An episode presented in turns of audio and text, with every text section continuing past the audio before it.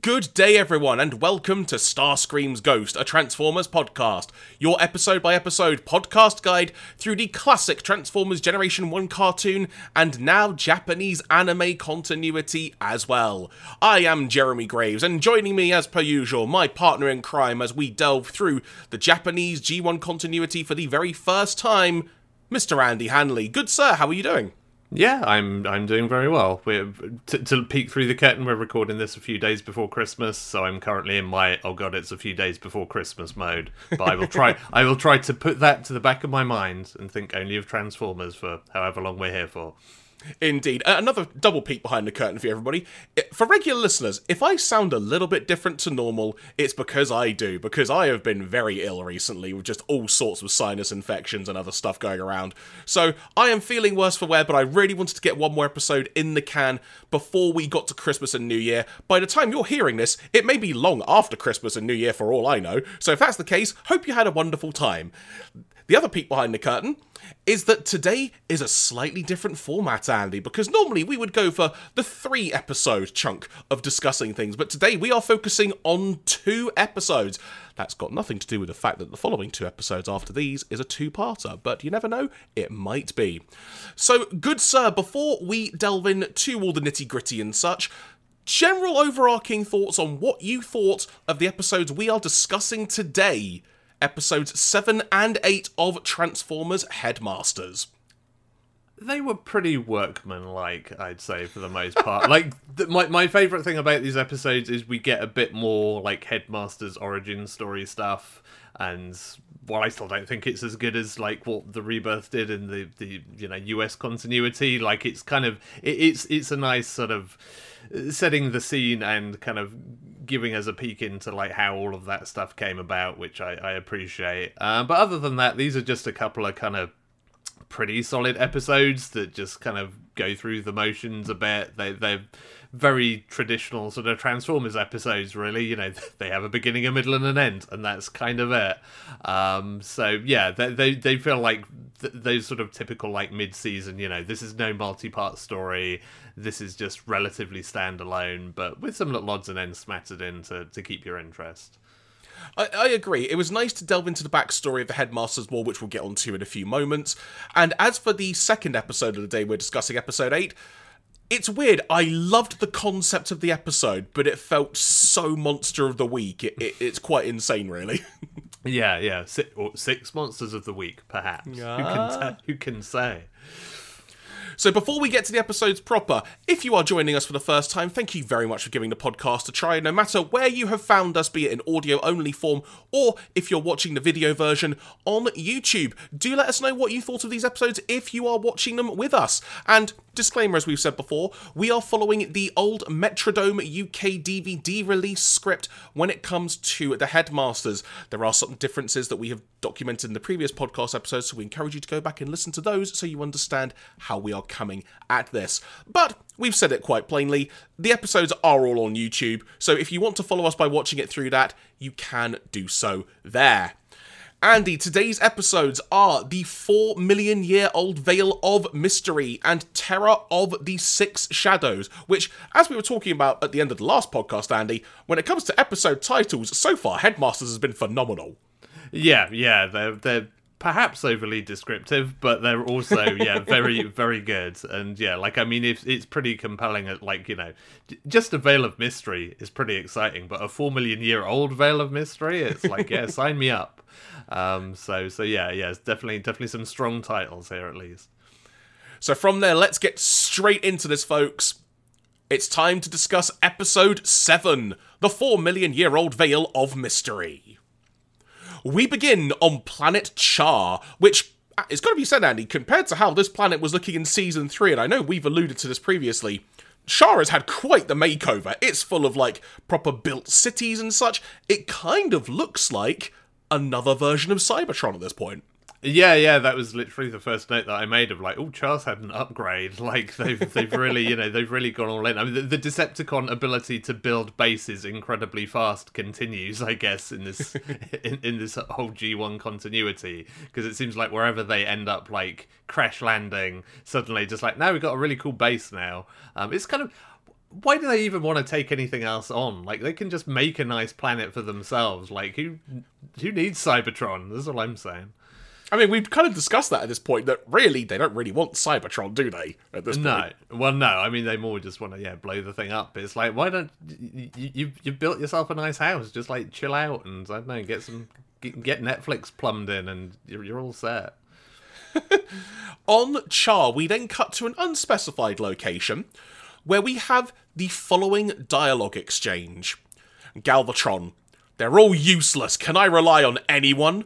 Cyclonus responds with, How about me, Cyclonus? I'm loyal and have never made a major mistake. I, I can, can we just call that into question? Because I'm pretty sure in the very previous episode of this podcast, we were pointing out Cyclonus making a number of major mistakes. So He I'm threw a just- boulder on Galvatron's face. Yeah, I mean, yeah, as mistakes in in the presence of your boss go, that's a pretty big one.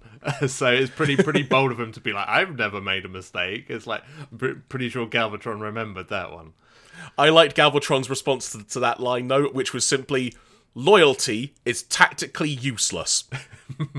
Yeah, I feel like I feel like that that should be like because all the Transformers toys on the, their tech specs, everybody had their motto, and I feel like that should have been Galvatron's motto: "Loyalty is technically useless." Scourge then walks in to announce that, okay, quick pause, quick refresher for folks. In the Japanese continuity, Zarak and Scorponok's names are reversed. So they pronounce it Scorponok at this point in the series, whereas the subtitle script we're following opted to keep with the English convention of Zarak. I will do my best to keep it as one name.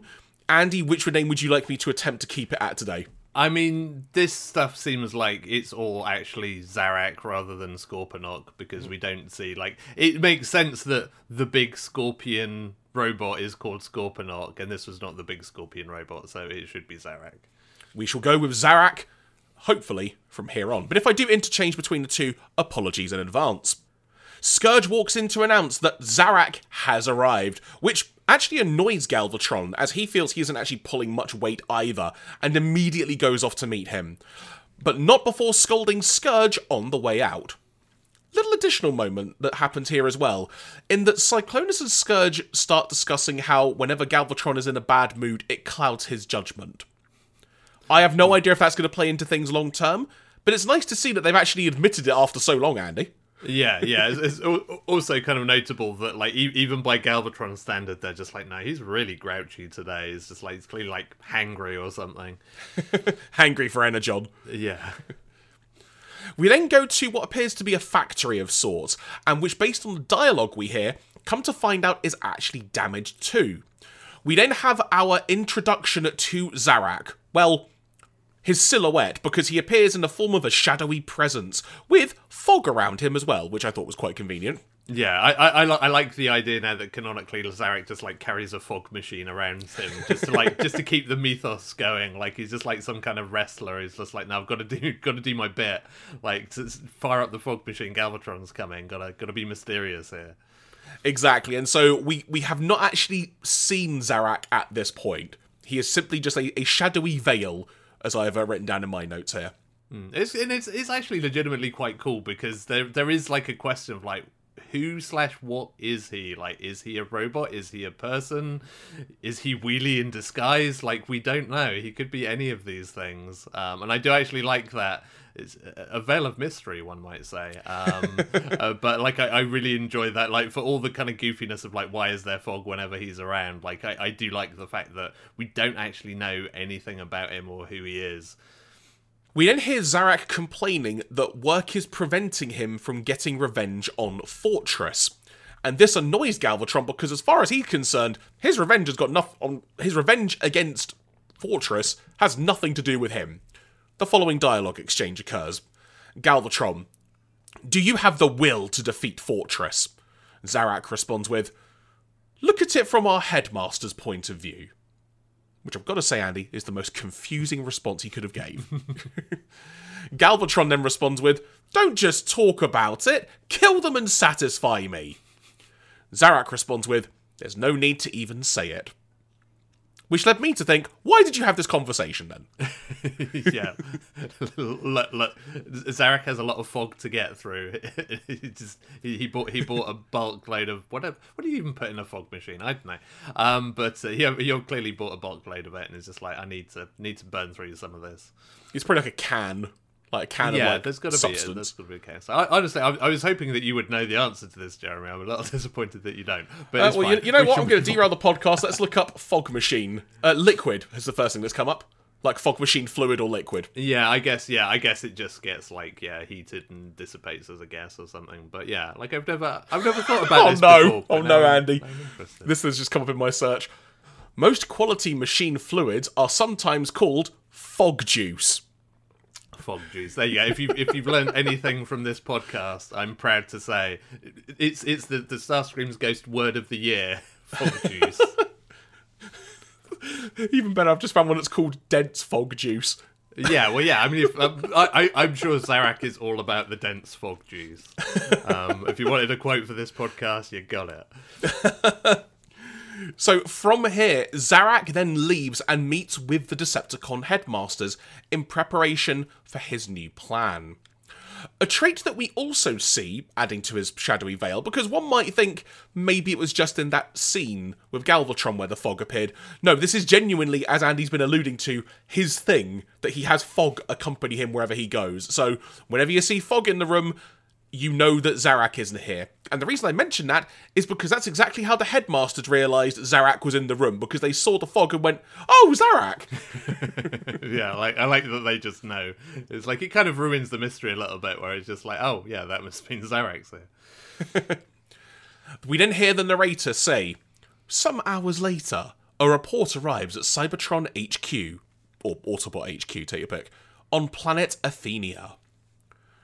We then see Arcee receiving a report that their that their base on planet Proum or Prown, depending how the subtitle script felt at that moment, is under attack and ha- are requesting the assistance of Rodimus.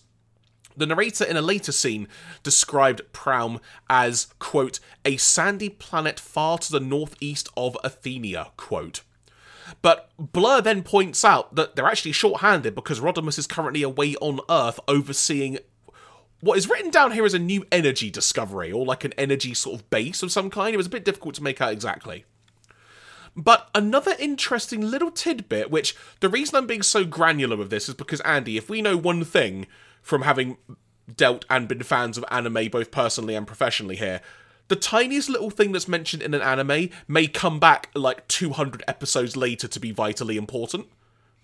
Yeah, so I'm making sure is... to be somewhat granular with this. Yeah, this is true. I feel like Transformers does this less less often, but it does occasionally blindside you. It's like, oh, that was actually a point that you were making for a reason, rather than just like a "this sounds cool" kind of thing. so the interesting tidbit is that Kup says that the Decepticons seem to be regularly attacking Autobot bases when Rodimus isn't around. And I'm wondering if down the line that may come back to play because that was definitely a theme in this episode.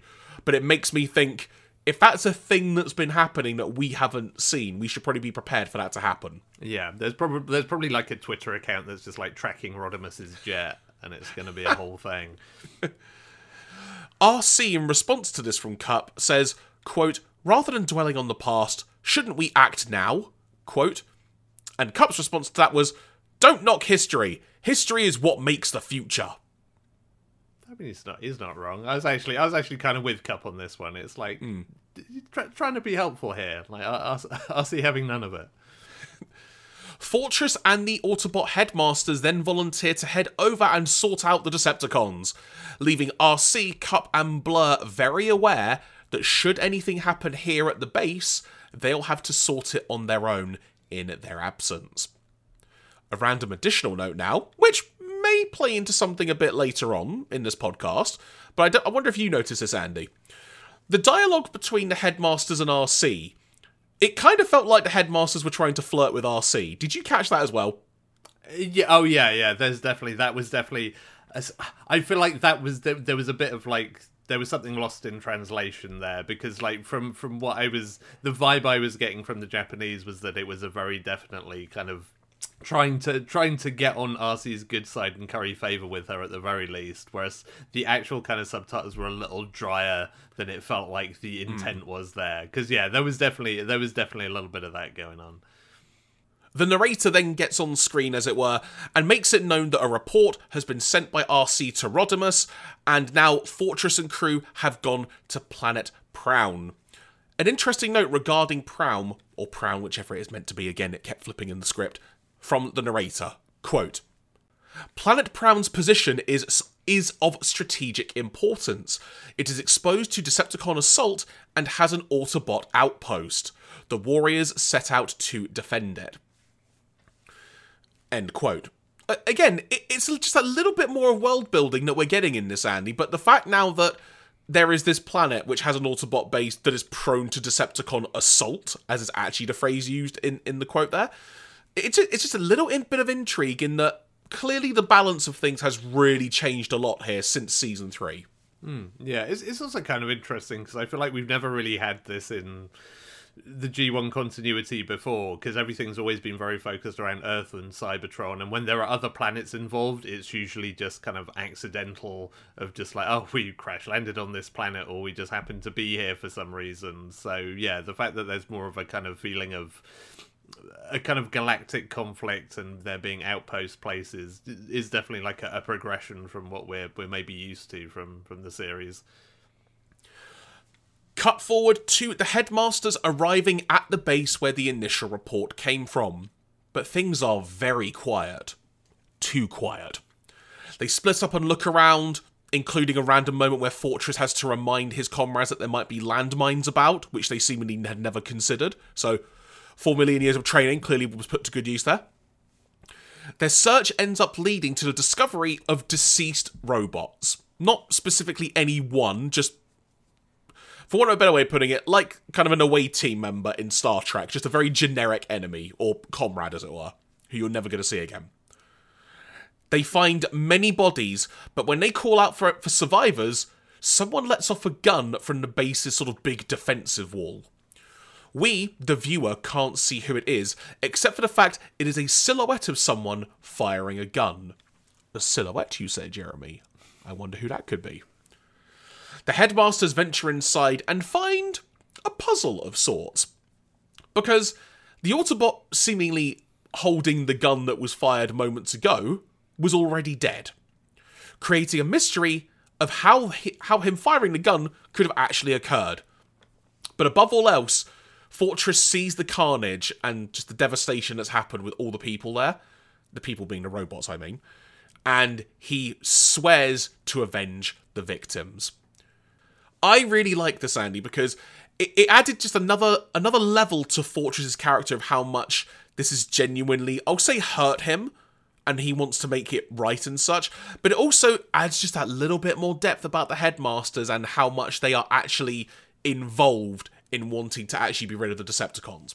Yeah, yeah, there's definitely that. And again, there there is that slightly darker tone here that, you know, we, we've not really had mass murder much in there's there's not been much genocide in Transformers G1 overall um and you know e- even kind of post you know apart from the movie um but like you know even post movie like even that being a bit darker it, it's we've not had anything quite like this so that that's kind of quite striking I quite liked the the very brief little sort of like mystery, almost like detective story subplot for a, a hot minute of just like, wait, well, how was this gun fired? Like, you know, the the, the rifle's clearly just been discharged, but the body's been dead for longer. Like, what's going on here?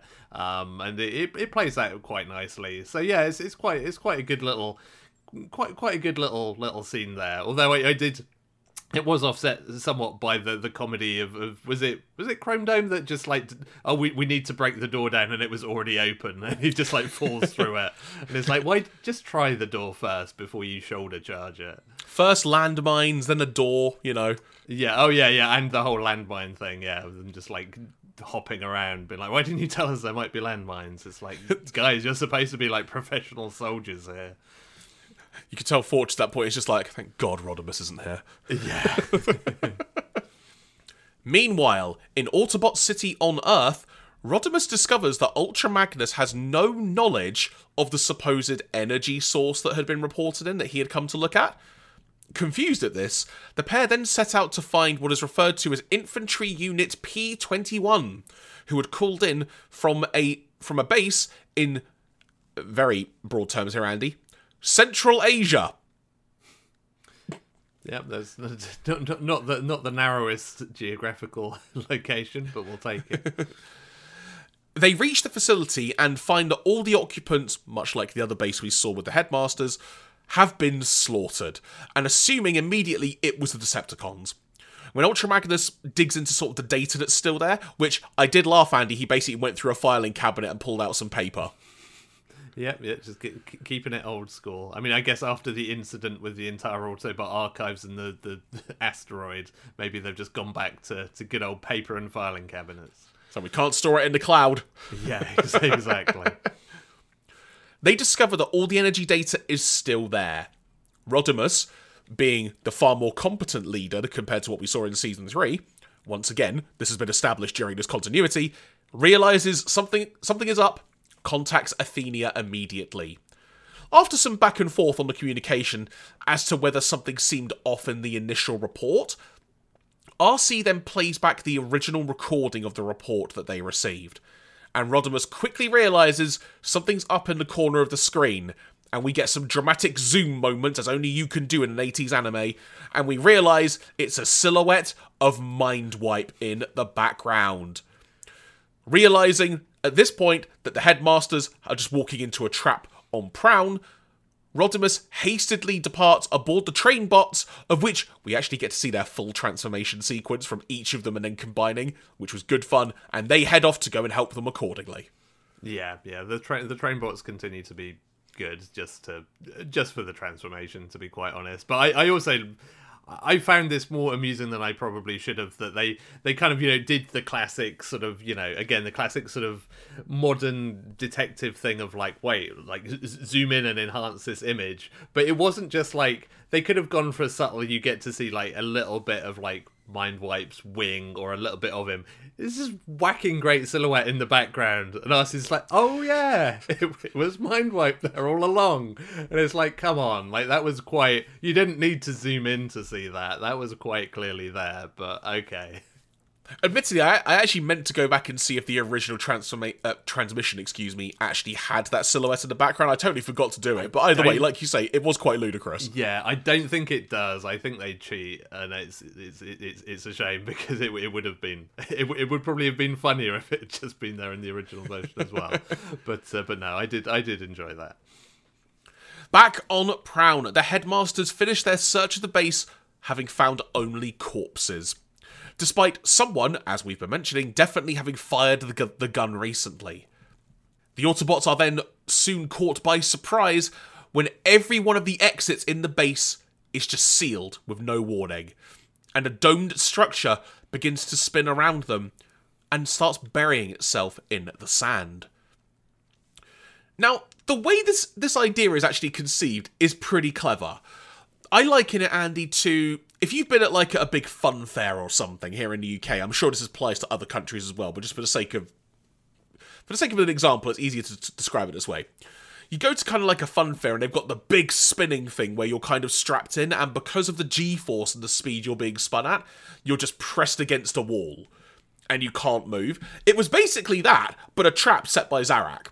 Yeah, yeah. It's I don't understand why this is the trap, but I do quite like the whole centrifuge thing because it is quite visually cool and interesting and then you know it, it, does kind of lead us into what is really the whole point of this episode i feel like in terms of our, our aforementioned veil of mystery. Um, but yeah it, this this seems overly elaborate for like you've trapped people in a room who you want to kill. Like we've made that kind of quite clear. It's like you could just you could just off them. You could have just blown up the building or done something. I don't know why we have to have a centrifuge, but sure. Like you, you do use Eric. I mean, there is a little point of that raised actually in a few minutes, so I will I will make a note of that accordingly. Important to note to begin with that it's actually all the headmasters the Autobot headmasters, excuse me, excluding Fortress, who has the ingenious idea, Andy, of preventing himself from being captured by the G Force, of doing the following getting down on his hands and knees. Yeah, I mean, it's it, it, it worked for him to to a to a, a degree, so you know, can't knock it. And then this leads to the following dialogue exchange. First of all, beginning with Zarak. Ha ha ha ha ha ha! Fortress, you fell into my trap. Fortress responds with, That voice! It's Zarak! Zarak responds with, That's right. You guys are now going to die, just like four million years ago. Chrome Dome. Sorry. I've just realised my notes autocorrected Chrome Dome to Chromosome. I mean, yeah. Also, a, also a good Transformer name, to be fair. Yeah, whether I leave that in the edit or not, people will know if they've heard it or not, I guess. So, Chrome Dome responds with, What is this? If you're a warrior, reveal yourself and fight. Zarak then responds with, Don't talk nonsense. You'll feel the power of my science. It's all remote controlled. Take that. And at this moment, the speed of the dome increases, and Fortress is now pulled towards the wall. Outside the dome, we come to find that, that the Decepticon headmasters were hiding in the sand the whole time, and are also lamenting the fact that they've now got stand, sand stuck in places they didn't realise that could be stuck. But also, Andy, and I'm wondering again if this is going to play into something later on, which is why I'm being extra granular on noting this stuff today. They're kind of noting, I don't like the fact we're not having much fun here. Like, I wanted to be part of dispatching them. But it's at this point we can see the dome is slowly sinking into the sand, but it's also alluded to the fact by one of them, it may have been Mindwipe that said it, that this is just a test from Zarak. So we're going to get some action soon, don't you worry about that. Yeah, and it's like uh, testing testing what? Like how, how long fortress maximus can kneel down before he gets before gravity takes its course? The dome finally stops spinning and the autobots attempt to break out only then for a torrent of sand to come rushing in because they are now underground if you will so the sand is just pouring in. We then beget uh, beget? That's not a word. We then begin to get events recalled from the past of the headmasters, from when they first reached Planet Master. The narrator begins speaking as we see a flashback of sorts as well. Quote, Four million years ago, the refugees from the war on Cybertron set out on a long journey into space in search of a peaceful life. But due to engine problems, the spaceship came down. Quote, we, the viewer, can then see they've, cra- they've crashed on a desert like planet and have had to trudge through sandstorms and all sorts. The narrator continues. They had to perform an emergency landing on Planet Master. We then, we the viewer, then see during this flashback a much younger version of Fortress and him trying to will on his comrades through all the aforementioned sandstorms. But then they are hit by a whirlwind and fall prey to quicksand. The narrator continues as they're all trying to climb out. But they were inexperienced and had not yet learnt transformation. The ordeal proved strenuous and many did not survive. Back in the present day now, we then see Fortress begin to rally his comrades together, highlighting that they've now had 4 million years of training for this moment. And they begin to try and fight their way out of the sand, and Fortress at this point also reminds them things were a lot harsher on Planet Master than this. We can do it. We then get another flashback with the narrator continuing. Planet Master's natural environment was harsh beyond belief. It was a steely hell of scorching heat. Strong acid rain that kept falling. They suffered painful burns and often had to shelter in caves. But that was not all. There were two ice ages in the four million years. Many of them succumbed to extreme cold and met a miserable end. Four million years is an unimaginable length of time. At this point, we, the viewer, see construction begin on the bodies that they would come to control as headmasters. And also their early failed attempts at transformation, too, which was a fun moment. Yeah, I mean, I, I continue to be a big fan of like messed up transformations in this show. Like, we had some really good moments across like the US G1 episodes of like half baked transformations where it all goes wrong. And so I was very excited that we got some more of that because never fails to entertain me. And the narrator concludes the flashback by saying, They struggled against the cruelties of nature inflicted on them for their own survival. Now, remembering all of this that has occurred, the team perform a crosshead on, exchanging transtectors to boost their powers and escape the sand trap. Now, interestingly, Andy, this is treated like this is the first time we're ever seeing this, but as we talked about on the last podcast, we actually saw this a tad bit in action during that last episode. Yeah, I mean, it.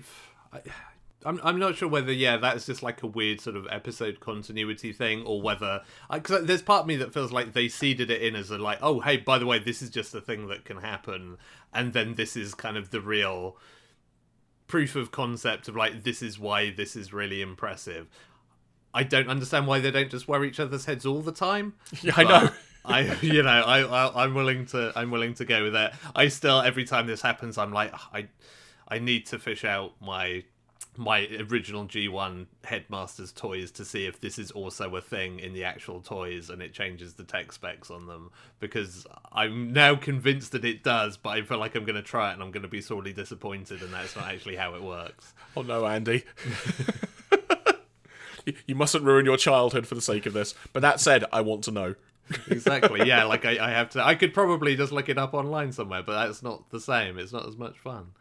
But it's about the chase, Andy. It's the hunt of the information, isn't it? Exactly, exactly. Following the crosshead oning. That's a weird phrase, but I'll keep it. Yeah, yeah let's let's run with that. they clash with the Decepticon headmasters waiting above, who perform a crosshead on of their own to fight against them. But the numbers are still too much for the Decepticon headmasters. We see Mindwipe calling out for Zarak, but is nowhere to be found. Mindwipe then saying, where is he when you need him? At which point, Galvatron arrives aboard Astrotrain. We get to see Astrotrain. I was so happy. And Rodimus then arrives with the Trainbots. And just as it looks like we're about to get a really big fight on our hands, the headmasters step between the two leaders and request, having stared death in the face just a few moments earlier, that they take the Decepticons on themselves and manage to hurl the villains into the sand trap. So they actually did that quite spectacularly. Astrotrain then plucks the, the, Decepticons from the trap, and they retreat as the Autobots look on while the Decepticons are just hanging off Astrotrain, which I thought was weird, Andy, simply because you can fly. Uh, yeah, well, also we know that like Decepticons can fit inside Astrotrain. Like you can just about fit Devastator in there. So I, I it's I, will let them have it because it's a better it's a better visual image of their retreat of like everybody just like hanging on, um, so it works better. But yeah, there, there are question marks of like you just get inside Astrotrain. That's the thing you can do. The episode concludes with the visual, as I just mentioned, of them literally hanging off Astrotrain and the Autobots looking on. The narrator saying during this quote, "Through wisdom and courage, the headmasters shake off the Decepticons." But nobody knows what dirty tricks Galvatron might come up with next. The fight for justice continues until the day when peace will dawn. And that was the end of the episode. Like we said, Andy, there's nothing much about this episode, but what it does do is provide a lot of backstory for the headmasters, which we've been wanting to hear more about. And I think the way they did this, though, as we've discussed, the circumstances are a bit weird to say the least, but the way it occurred and the way they demonstrated everything that they'd been through, it was done very well. Yeah, I mean, I, I think you can you can kind of track like the writing process for this where they were clearly like oh we need to do the backstory of like the autobot headmasters something something sand quicksand and it's like okay how do we build an episode around this um but yeah like I, I, I do really like the backstory stuff like you know i'm, I'm kind of always a sucker for that but that, that was a really well done little segment. Like I I really liked the the pre like actual headmaster character designs. Like there's a very specific kind of transformer look of that kind of robot where mm. they're hmm. sort of a bit more human than your typical transformers that I really really like. um, that is kind of is basically kind of based off of like the the robot head designs of the headmasters, really. Um, but I, I really like the look of that. It's a yeah, it's it's a good little bit, of backstory. Um, and yeah, like you know, and, and then on the on the sort of the, the counterpoint to that is we've finally seen a bit of Zarak, but we still know absolutely nothing about him. Um, and so, you know, that's kind of interesting, especially now we've had this Autobot backstory of like, well, what's the deal with the Decepticon headmasters? Why does Zarak not like Fortress very much? Um, you know, etc., etc. Where does he purchase his fog juice from? All of the all of the big questions. Um, and so that's that's you know quite compelling in that as well as answering kind of one thing, it's also set up a whole bunch of other questions which it will hopefully answer in due course. Yeah, and who knows how long they may keep this thing going when it comes to revealing Zarak. I get the feeling we might be here for a while before we mm. actually see him. Yeah, and uh, and that's the way it should be, to be honest. Now they've set this this whole thing up like that feels like that should be a kind of end of season reveal almost, or you know something towards the the tail end of of this episode run. So yeah, I'm I'm interested to see where they where they go with that. From there, we now head to the TF Wiki to see if there are any additional trivia notes or factoids that may help piece together a few other bits, or perhaps just some interesting notes we may have not considered. As we've just alluded to, this was the first appearance of Zarak, but we obviously will not see him. I, I say in his final form, that may even in itself be a wrong way. We may not just see Zarak for a while yet. Another note when preparing to switch heads, Highbrow calls Chrome Dome Chrome there is a reason for this. This is the name of Chrome Dome's headmaster robot from the Japanese toy line. Although at no other point in the animated series is it indicated that these small robots have different names when they are not connected to their transtectors. In the same scene, Hardhead calls Brainstorm Storm. This is not the name of Brainstorm's headmaster in the Japanese toy line, where it is called Kana, a squishing up of Arcana. Which means this is anyone's guess, perhaps Hardhead and Highbrow's heads are named Hard and Brow, or perhaps they're just nicknames. Yeah, yeah. I mean, if it's if fair, you know, you, you shorten people's names when you're buddies. So yeah, like why why not? Um, I think yeah, I think I, I, I would much prefer being called Chrome rather than Dome. Yeah, yeah. I mean, it's it's definitely the the preferable of, of the the two. Um, yeah, probably. Only his mum is allowed to call him Dome. Um, just like goes, Dome, will you do your homework? yeah, exactly. As we alluded to, Andy, on the last podcast, we discussed Re- Rebellion on Planet Beast. That's the episode in question where Crosshead on, Crosshead on technically debuted, but again, they sort of really give it the emphasis in this episode.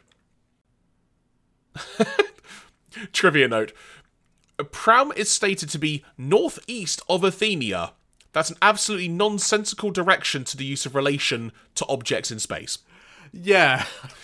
I mean, I guess if if you've got a two dimensional map of space and you're looking at it that way, then sure. But yeah, in gen- in general terms, that's not that's that's not going to be much use on your sat nav. Random additional t- trivia note: Apparently, uh, the headmasters took a two-week break b- between the airing of the previous episode and this one in Japan. Yeah. Fair enough. So there we go. Foreign localization. So I don't know how, Andy. There's a big note regarding the English dub, so I guess I'll just start with that. Here we go. So, first of all, the title from the Omni Productions dub is Four Million Years The Veil of Mystery. Yeah, okay. Fine. The Omni Productions dialogue script included on the Region 2 release of the Headmasters series, which is the DVD set we're taking this from, uh, gives the episode title as Four Million Years, spelt Y R S, then The Evil of Mystery.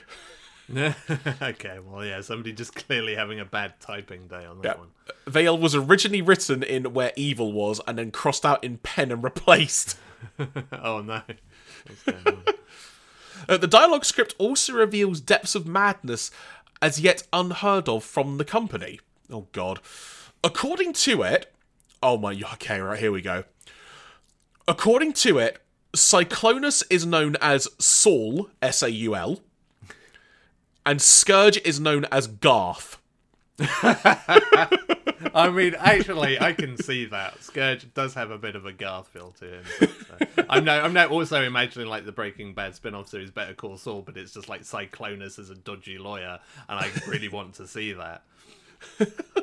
this gets better, mate. So, uh, Saul and Garth inform Galvatron, apparently that name stuck, that Bronco, which is Zarak, is there to see him. Uh, apparently, uh, Zarak would later be identified in scripts as either Sogi, S O G I, or Chandler. Chandler's a very good name for Zarak. Flippin' heck. So, the Shout Factory subtitle version. The episode is known as The Four Million Year Old Veil of Mystery. This episode begins a common tendency for characters to use scrap in place of rough language found in the original dialogue, as it occurs in nearly every episode after this. It's somewhat pointless to note its presence at every point onwards. I don't recall seeing that in the English script, so I'm guessing that's very much just a Shout Factory decision there, if there's a bad word. Yeah, yeah. I mean, it's weird that there are words, given that this is still, you know, relatively aimed at kids. It's, well, I don't know. I guess in Japan, like they they, they swear it up in Naruto and stuff. So Mm. I suppose it's not that surprising. But it is. It, I, I'd have thought this would be a, a, a, such an age range where there wouldn't be anything of, offensive enough that they'd have to to switch it out. Yeah, I'm just trying to think. At this point in Japan, would the original Dragon Ball have been airing? I'm trying to think what else may have been going on around that time. I, I think I, this is maybe slightly pre that, but yeah, it's the same ballpark. It's around that time, definitely. Uh, additionally, we have got. So I'm going to let you choose first, Andy. Would you like to know the localized name for Mandarin or Italian first? I feel like the Italians are usually pretty good at this. Let's let's, hear, let's hear it. So, past comes back. Headmaster's in danger. Yeah, I mean, there's a that, that feels like a very literal boiled down translation of the four million year old well of mystery, but okay. The Mandarin title. The mystery of four million year old phenomenon of veil. Okay, so somebody just really wanted to use the word phenomenon, I guess, somewhere. So there we go. That was episode 7, The 4 Million Year Old Veil of Mystery. Andy, before we move on, any additional notes or anything else that you noticed that we should make uh, mention of before we head on? No, no. Uh, uh, No- no- no pun intended there for the record, no well, pun that was- that intended. was- that's a shame because that was very good. No, I mean, I, I'm just, I'm just disappointed that I, I don't think we get any of Garth in the next episode. but- I won't lie, we might have to check out this episode in English now just to hear the dub, just for that scene alone. Hi, folks, Future Jeremy here, just chiming in quickly with an editor note. Unfortunately, during the recording of this podcast, we did not become aware until after the fact that there was an issue involving my microphone, which specifically affected a 10 minute period of the recap you are about to hear. So, from the one hour mark to one hour nine, you will notice that my voice sounds very different. That's because we used the backup audio source that we had running to fill in that gap. I've done my best to clean up the quality and such. It's still very listenable, but I just wanted to give you context as to why I will sound different for that 10 minute period. With that being said, back to the show. Right, well, from there then, let us advance to episode 8 of Transformers Headmasters, known as Terror of the Six Shadows. We begin with a shot of space and a black silhouetted craft flying by. The narrator saying, quote, Something terrible is about to happen on Earth. Quote. I mean, it's just, just, just, just another day in the year, really. Name me a day where something terrible doesn't happen on Earth. We see the ship head towards what I think was Earth, and we cut to the Trainbots arriving on Earth themselves by Mount Fuji. the narrator then comes back on and says, Daniel and Wheelie have come to the birthplace of the Trainbots, Japan.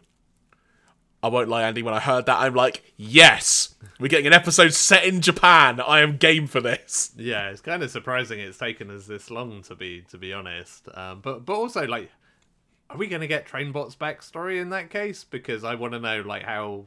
How, how were they created? Yeah, I mean, you know, I, I realize at this point we have like a hundred Transformers that have just like been dropped into episodes with zero backstory or origin. But come on, at least give the Trainbots a bit like why, why, like why, why trains, why Japan. Well, I mean, I, I imagine if they were British trains, I mean, they'd be terrible. Um, They'd be delayed all the time then. yeah, exactly. Like the replacement bus service bots. Um, but uh, but yeah, like I feel like there's there's a story that needs to be told here, and I'm hoping that we get it. Yeah, so just to, to tell everyone now, this is not the Trainbot's backstory, which is what I thought we were going to get, and I was so up for that. So we, I really hope we get this at some point. Apparently, the Trainbots have brought Daniel and Wheelie on a trip to their birthplace of Japan, but the fun comes cr- to a crashing halt almost immediately when they're looking at one of the big, large screen televisions that you see on the side of the buildings in Japan, and then a shadowy robotic figure comes on the screen.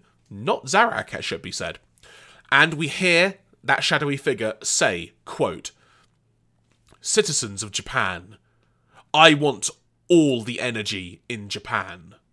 If you resist, we will destroy you. End quote. At Autobot City, everyone is unable to identify the mystery figure, let alone confirm if it's a Decepticon or, as is randomly peppered into this scene, Andy, a mysterious third force, which I initially took to mean is this how the Quintessons come back into the fray? Because they they just don't exist at this point, as far as I can tell.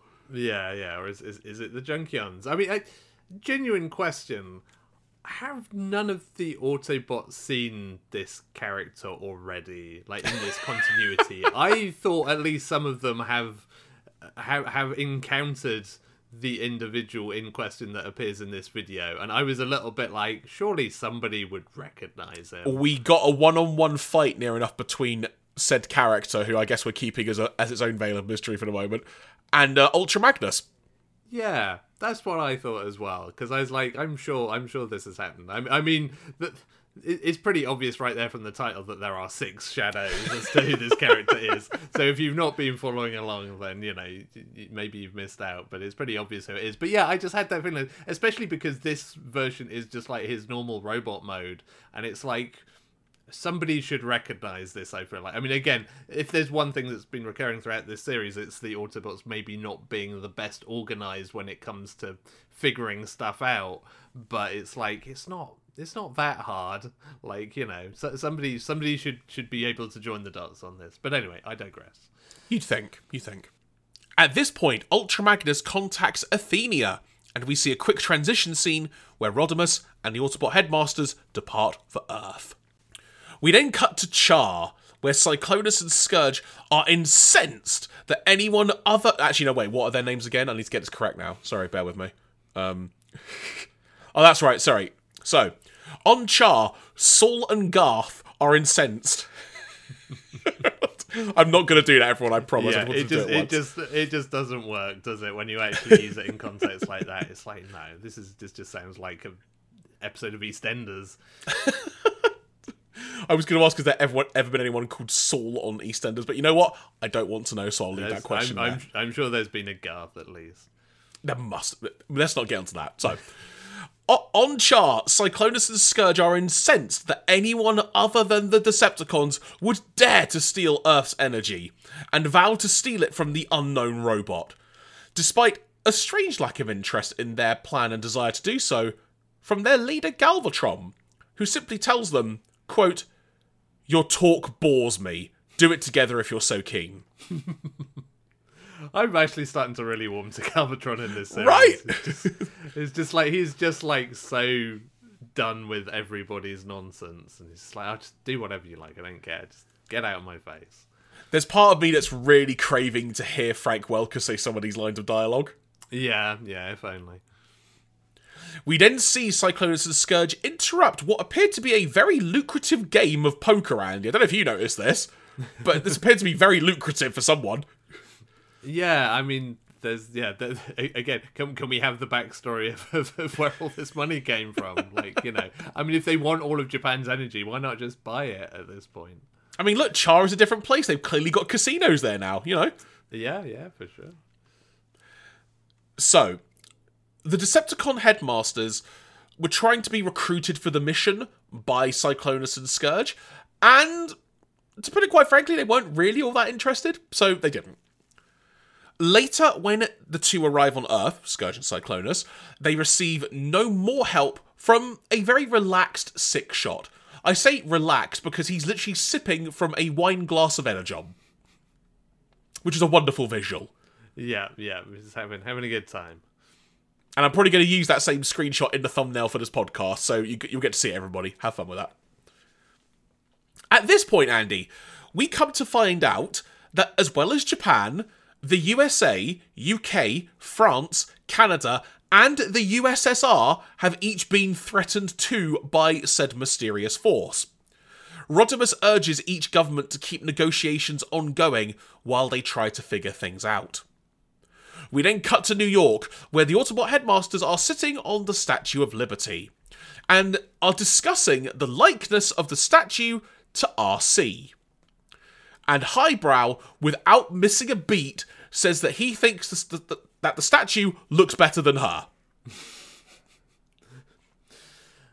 I, I mean, just just the, the, the sheer premise of like, I'm I'm not sure there's that much similarity between the Statue of Liberty and Arcee in the first place. It's like it's a bit of a stretch to, to begin with, but uh, you know, wh- whatever headmasters just Either way, he ain't going on a date with her now. Yeah, yeah. Like, well, hopefully she didn't hear. They end up going to a TV station to review the footage of the announcement, if you will, that America would have seen. When an, when they make a unique discovery in that they were threatened by a different enemy, one in the shape of a gun. The mystery deepens. This is when we find out that each country mentioned had been threatened by a different enemy. The US, threatened by a giant gun, the USSR by a tank, Great Britain was threatened by a threatened by a winged wolf, France was threatened by a jet, and Canada an armored car. And and yet still nobody is able to join the dots on these six different forms that have threatened different countries. I mean, let's call it like it is. The gun looks like something you would see out of Captain Scarlet. Like one of the uh, the big like handguns you'd get from that show. So I was just thinking, come on, lads, you know you can figure this out. Come on, Rodimus, you've been so good as a leader. Figure it out. Yeah. Elsewhere, this news has Daniel and Wheelie worried about the Trainbots. However, the Trainbots themselves are not at all worried about this. They are convinced that their six strong team can handle all six blackmailers.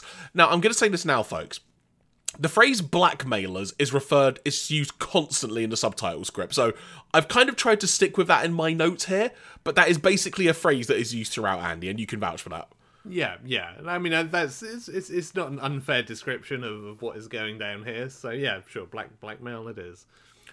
But their their relaxation is interrupted when Shoki, the leader of the Trainbots, is about to sip from a glass of energon, and he looks into it and sees something weird in it. Is it like a hair in there or something? Is it a bit of dust? No, it's the reflection of Ratbat on the ceiling spying on them. I loved this reveal. Yeah, if if if you had Laserbeak is spying on the Autobots on your bingo card, you're out of luck because it's Ratbat all the time now.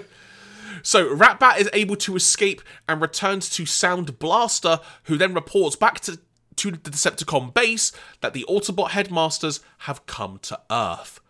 Cyclonus and Scourge, however, are more concerned with the revelation that there are now six enemies to fight. Even if Sixshot, standing right next to them, is not at all concerned by this. Co- come on, lads. Please. it's like, yeah. I mean, at this point, you might as well just be like hanging out in a t-shirt that just says "It's me" on it. but no, apparently, still completely beyond everybody that this might all be one person. So they said that they are going to stop the Autobots from getting the upper hand and leave Soundblaster and a maniac, quite rightly maniacally laughing, Sixshot to guard Dino Base, aka Trypticon. Then, Andy, we cut to stereotypical foggy London, where the winged Zarak's wolf. There? Does that mean Zarak's there? Maybe, maybe Zarak's in London. Maybe that's what's going on. There you go. Where the winged wolf shows up and scares two people riding on horseback. That's that's the London that I know. Yep. And like, what what year is this set? Like 2011 or something? Something like that now, isn't it? yeah, it's like, yeah, that's what we do. It's how we roll. At this point, the headmasters and Metroplex head out. Yes, folks, Metroplex is involved in this as well, only to arrive too late. The narrator says, quote, on the trail of the blackmailers, the Autobots land in Britain, and at the same time, the Decepticons, Cyclonus and Scourge head for Britain. But when the Autobot warriors arrive on the scene, the blackmailers have vanished without a trace. Quote. Hmm, they just they just realised that everyone was on strike, and it's like, well, I'm not going to get anything done here. We might as well go somewhere else first. As long as the Trainbots don't join them, we're fine. Yeah, yeah, I mean, that's, yeah. I guess that's why the Trainbots didn't go to Britain because it's just like, well, no, just can't can't do anything. Or they're just like, no, no, no, their train infrastructure is too bad. We can't, we can't be dealing with that. Yeah. While they are there, however, New York is attacked by a giant gun in the sky, and both the Autobots, as well as Cyclonus and Scourge, are unable to get there in time to stop it. There's a random interaction during the New York scene as well, with the headmasters finding Cyclonus and Scourge hiding behind a wall as they try to figure out how they're going to contact the blackmailers. They get cornered by the headmasters, and the opening line from one of them, the headmasters that is, saying it to Cyclonus and Scourge, is simply, You two, are you out on a date? Oh, I forgot that line. That's yeah, that's very good. Before rapidly flying away. Back with Rodimus, he speculates that the blackmailers will be hitting Japan next. The reason for this is because he is citing a successful energy generation program that's been announced recently as the reason. Daniel and the Trainbots then enter. And Daniel lets them know that they've had a great time in Japan and did lots of shopping there. He's had a wonderful trip there. He's bought some gifts for his parents. He's in a really, really good mood. Cue your weekly dose of the headmasters being young and brash and i.e. being Cliffjumper for legacy's sake in this podcast. Because they are disgusted that the Trainbots and Daniel and Wheelie have been shopping in Tokyo while everyone else has been worried about the blackmailers. At this point, the Trainbots profess to having been patrolling Japan while Daniel went shopping.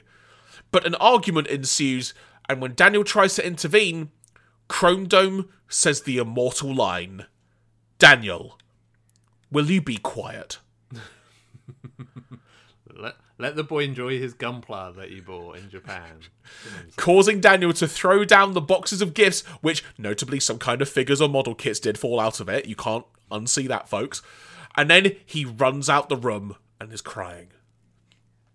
Chrome Dome then follows, seeking to make amends, and discovers Daniel playing with a toy of a ninja throwing star he purchased. He's got a freaking shuriken, everyone. What the heck? How did he get that through customs? I mean, uh, my understanding of getting stuff out of Japan, Japanese customs, e- e- even in even in kind of like this timeline of like continuity was surprisingly easy. Like I've definitely heard stories of people bringing like fake guns through their suitcases and other offensive weapons with very little very little issue.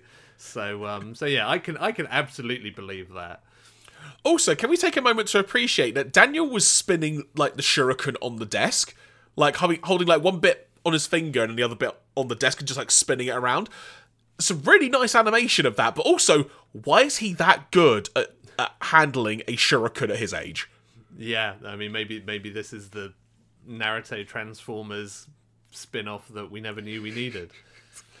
I mean, it also makes me wonder what Spike been teaching him. Actually, was it Spike? Was it Wheelie? It's got to have been Wheelie. Yeah, if it's anything that's yeah dangerous, it's probably Wheelie.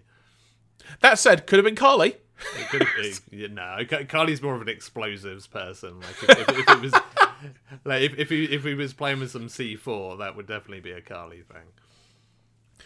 Intrigued at the shuriken, Chrome Dome learns from Daniel of Earth's stories of ninjas and their ability to appear in many places at once. And the story stirs up a memory from some time ago. Quote A ninja energy gang came to the energy mines and cities on our planet. That being the Planet Master we're talking about, folks. A ninja energy gang. I, I Yeah. laughed so hard. I mean, yeah, I never, I never expected to hear the phrase "Ninja Energy Gang" um, in anything, to be honest. But now, now I've heard it, it will live with me for a long time. Sounds like a low rent indie band or something, doesn't it? Yeah, yeah. I mean, maybe, maybe that was, maybe that's their origin story. Is like they actually started out as a like Oasis knockoff, and then they, you know, I don't know, started stealing Energon. We see a flashback sequence on Planet Master of a mysterious shadowy figure being able to duplicate himself and transform into six shapes, and in the process killing Chrome Dome's friend Abel. Realizing that the ninja is definitely the blackmailer, Chrome Dome vows revenge. Interesting quote from one of the headmasters when it comes to talking about how ninjas can divide. They say, it's typical of a ninja to, to divide into six. Which, if if more modern ninja cartoons, let's cite Naruto as an example, is anything to go by, by default, it's normally just a couple. Yeah, yeah. Six, six does seem. It's almost like they chose that for some other reason entirely, and then that's not actually accurate. But then again, this this this, this is where we get into the whole ninjas were never real discussion, and that's a whole other thing. Hmm. Nothing to do with trying to sell perhaps a toy that can change into six things. Indeed. I- I'll bring that back up as a note actually, because that is what this episode does scream of, by the way, Andy, in terms of being mm-hmm. an advert. Oh yeah, like this is one hundred percent. I mean, this this this was the the uh, this is the commercial that the, the the US continuity never got because they just they never really seemed to know what to do with this character, so it was just kind of there occasionally. Whereas this is a very deliberate, like, hey, look at look at this guy, isn't he cool? Tokyo soon comes under attack from the robotic villain. Now, the way I've described this scene, Andy, it's the Transformers equivalent of a kaiju rampaging through a city. And also, because I can cleanly say it now, Andy, you can see it's Sixshot. It just is. There's no shadowy veil. It's him. It's it's his natural form, if you will. It's it's, it's his color scheme. It's a hundred billion percent Sixshot. Yeah, Uh, who who could have foreseen this? Who saw this coming? the Trainbots then plead to be allowed to defend their homeland of Japan. Rodimus allows it, much to the annoyance of the headmasters, who claim it's indulgence on their part. Which, I mean, guys, come on, line up, you know. we then see the Trainbots travel to Japan and merge into their combiner form of Raiden to go and fight the blackmailer. Quick side note, Andy, because I know we discussed this before when we first saw the Trainbots and we were reading about them. Because of the pronunciation in the dub, we have now had it confirmed it is pronounced as Raiden, which I think is what we figured out it would be anyway, but we 100% got the confirmation this episode. Yeah, no, that makes sense. We get a brief battle between the two, but the fight takes on a new twist, you could say. This is when Cyclonus and Scourge arrive with Trypticon, aka Dino Base. And an interesting animation note here is that we actually get a real sense of scale between Sixshot fighting Raiden and then who then has to fight Trypticon. So we get a proper decent scaling here of, of how quite frankly, just the, just the size difference between all of them. And especially Andy, because Sixshot really takes it to Raiden on his own, even before Trypticon arrives. Yeah, yeah. Again, as as mentioned in terms of trying to sell the toy, that that feels like that that kind of factors in there. But yeah, again, this this is one of those nice little things that we'd we'd almost forgotten in the post movie like animation side of things where scale was not really the strong suit of season three of Transformers um, and now it is back in safer animation hands they actually care about which characters are bigger than others in a way that that is far more satisfying And then we also get to see the fact as well that Cyclonus and Scourge are piloting Trypticon like it's a combined giant robot from a Super Sentai a la Power Rangers show. So that's another interesting note about Trypticon because I don't think we've ever seen that before either. No, uh, no. I mean that that's not right. To be quite honest, like I don't, I, I, I'm not, I'm not sure that that should be a, a thing because yeah, like you know, he is, he's not like a mindless robot. Like he is a, a transformer, the same as everyone else. So the idea that he's being piloted is is quite frankly offensive to me. I don't like it. Despite their best efforts, Raiden is heavily outnumbered, trying to fend off both Trypticon and Sixshot's attacks. Seeing this on the monitor back at base, and despite some mixed feelings earlier in the episode, the Autobot headmasters rush to aid their fellow comrade, fending off. Tri- they also arrive really flipping quickly. It's got to be said. I don't know where they're based, but they've got their, their flipping heartbeat. But they then fend off Trypticon while Raiden deals with the black deals with Sixshot. Why did I write the blackmailer at this point? Like uh, deals with Sixshot and its various forms. It's a fun battle, it's got to be said. It takes to the air for a period of time, and it's the perfect advert to demonstrate Sixshot's all of his transformations, quite frankly. And the fact as well, Andy, that in the context of, of this G1 Japanese continuity, he could use shadow clones just like a ninja would in most anime. Yeah, I mean, why, why, why not? Why not have him be an, a ninja? And I'm sure that was also another way of them going, Child, you must buy this toy multiple times so you can also do the shadow clones. yeah. Ultimately, the opportunity comes for Chromedome to get revenge for his fallen friend Abel, and he causes Sixshot to revert to his root mode once he was transformed in his one of his other forms. And he's none too happy about it. Just kicking Cyclonus and Scourge out of the way as they're trying to help him up. Now that they know it's him, they actually want to help him rather than try and go against him. The battle concludes with the Decepticons each transforming into jet mode and fleeing. We then see back on Char. Galvatron is enraged, who, of course, we find out was in on the plan the whole time, and starts just pummeling Cyclonus and Scourge for their incompetence. Galvatron also notes during this that Trypticon was destroyed. And he's none too happy about that. So, Andy, have we just seen the end of Trypticon randomly as a Super Sentai robot? I mean, I feel like he has been destroyed to some extent multiple times over like the, the course of G1 because I mean he was ditched in a lake what two three times over Yeah. the course of the the post film continuity? So I don't know. He always seems to to come back so I hope so. Like I like Trypticon Trypticon's cool. Like he's a big dinosaur. What's not to like? So I hope they haven't just written him out of the series because that would suck. Maybe they hmm. bring him back with a slightly different name because that seems to be the going thing with this show And a different color scheme, you know? yeah, yeah, I, I know, called like Dino Apartment Block or something. Dino Block. There you go. yeah, Dino Block. there you go. We then see on Earth that the headmasters and trainbots reconcile and they're all one big happy family. The narrator specifically saying, The headmasters and trainbots joined forces and saved Japan. Both sides are filled with warm feelings of friendship.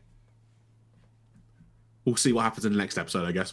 Yeah, yeah. Not that I've seen it yet, mind you. I'm just saying, I'm guessing that's not going to last. No, no, warm feelings of friendship. Yeah, that's that's not.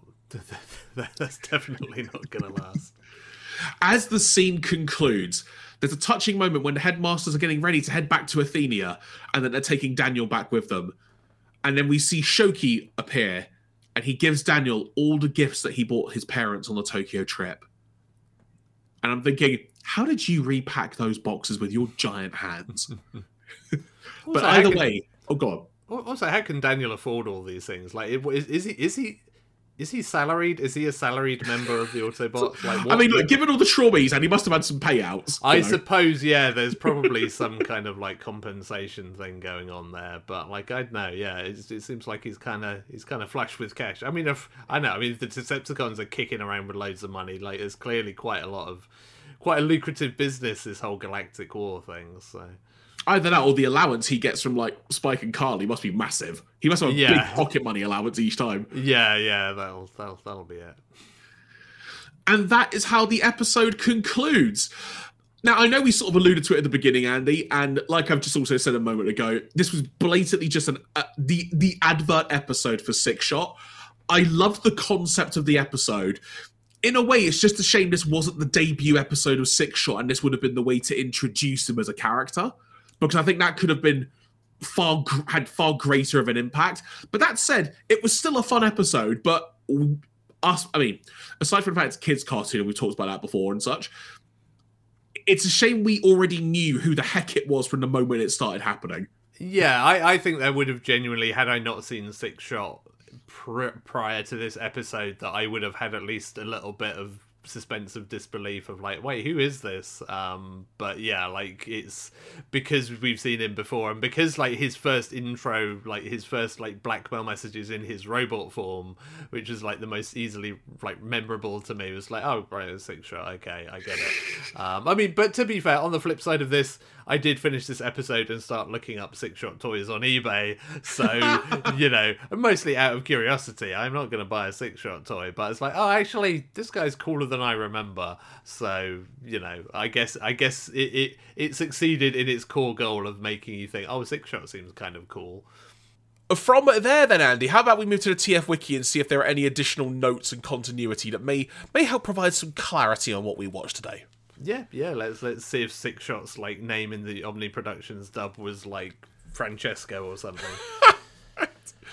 So, to begin with, for Transformers fans who already own his toy or otherwise know Sixshot's deal, it's really quite easy to forget the fact that this is the first time he has displayed his six changing abilities in the series. Indeed, it's the first time he has transformed at all aside from a commercial bumper, hence the confusion from all the other characters. It also does not help the story that you can tell it's blatantly him from the second his robot silhouette mode appears. Yeah, yeah, and I, I, guess that that is the weird the the part that yeah we we maybe forget having watched like you know the US cartoon where you know he gets his very brief cameo of like hey look these are all my modes that happens in like ten seconds and then he's barely seen of again. Um, so yeah, I I, guess it, it maybe works a little bit better, but yeah, again showing his robot mode first is probably was the poorest choice of this episode. In addition to debuting Sixshot's transformations, it also introduces his assorted ninja related powers, including the ability to create, as TF Wiki puts it, numerous solid light duplicates of himself, and apparently the ability to remain entirely cloaked in shadow even in the middle of a shade free sun baked desert. Yeah, uh, uh, apparently, he'll be making good use of this power and more later in the series. is, is this going to be the reveal that he was actually in every episode? It's just you couldn't see him. The Trainbots merge into Raiden for the first time in this episode, but this is treated with shockingly little dramatic flourish, especially for Japan. In fact, absolutely nothing special is made of this first combination at all. Perhaps because we've seen them do it in the opening credits for eight episodes already, completely stifling any sense of surprise about the whole thing. I agree to a point, but still just the idea we got to see it happen in an episode, it excited me, but I hadn't considered it from that point of view.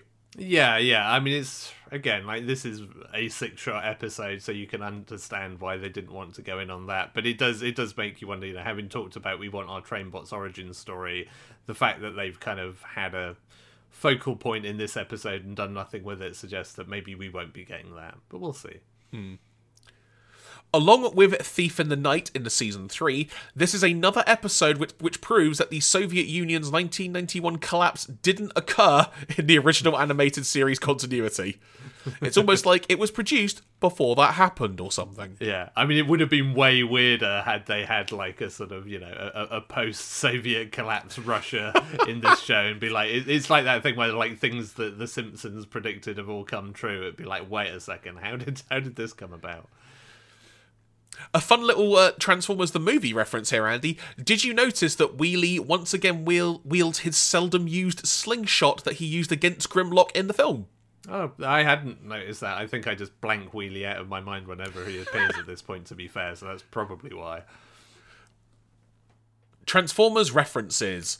When Daniel drops the box, several figures that could be Transformers uh, fall out, but they show a surprising amount of articulation for toys during the time the show was made. Looks like they guessed correctly that Transformers figures would be more articulated by 2011. yeah, they're playing the long game in promoting those toys. but uh, but yeah, it's it's.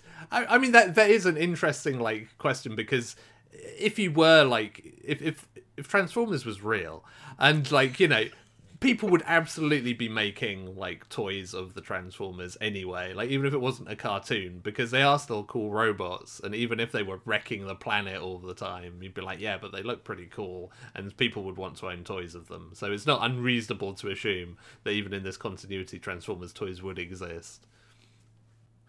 on the uh, animation and technical errors portion of this. Uh, I'll just read out one or two of these and we'll see how many we, we ultimately are going to use. When Sixshot attacks Tokyo in robot mode in the final stages of the episode, the kaiju scene that I mentioned, rather than being entirely shrouded in shadow, he has been brought up in full colour. Although it was always astonishing obvi- astonishingly obvious it was Sixshot, just based on his silhouette, this surely must have been a mistake, as the shocked reaction to his true identity does not come until he is blasted from the sky some minutes later. Yeah, that that does seem like somebody missed the memo on what they were trying to do in that scene. Hmm. London is depicted as a fog shrouded forest that people ride through on horseback. For God's sake. I mean, again, may, may, maybe maybe this is them predicting what the UK would be like in 2011. And they weren't they weren't a million miles off. They're maybe just like a decade too early because we're we're heading that direction, folks. When New York City was last seen in the episode Only Human, it had a ton of ridiculously goofy, futuristic buildings about it. So tall, they dwarfed even the World Trade Center. These buildings are nowhere to be found in this episode, and New York appears as it did actually in the 80s. Yeah, I'd I'd forgotten about uh, about that, but uh, yeah, it was. I mean, given that London, you know, the UK is now just a big forest, I suppose ev- everywhere has regressed apparently. A few additional trivia notes. Uh, we mentioned earlier that there was like a two week gap be- be- between the last episode and the one we discussed on the previous podcast airing. This originally aired as a double bill with the next episode we'll be talking about the podcast next time, Andy, uh, on September the 4th of that year. Oh, okay. I mean, I so I, I, I guess for the the next episode we should expect a big like mid arc cliffhanger or something if that's the hmm. way they decide to, to broadcast it. Unless they just had a bigger slot to fill and they just slammed them together because they didn't care. Also a possibility. Do you have another episode ready now? Yeah, yeah. It's like yeah, you know the the, the football didn't run into extra time. We need to fill this gap or something. What appears to be part of the arc can be seen in an outside shot of Autobot City, although the ship was destroyed much earlier in Five Faces of Darkness Part 5.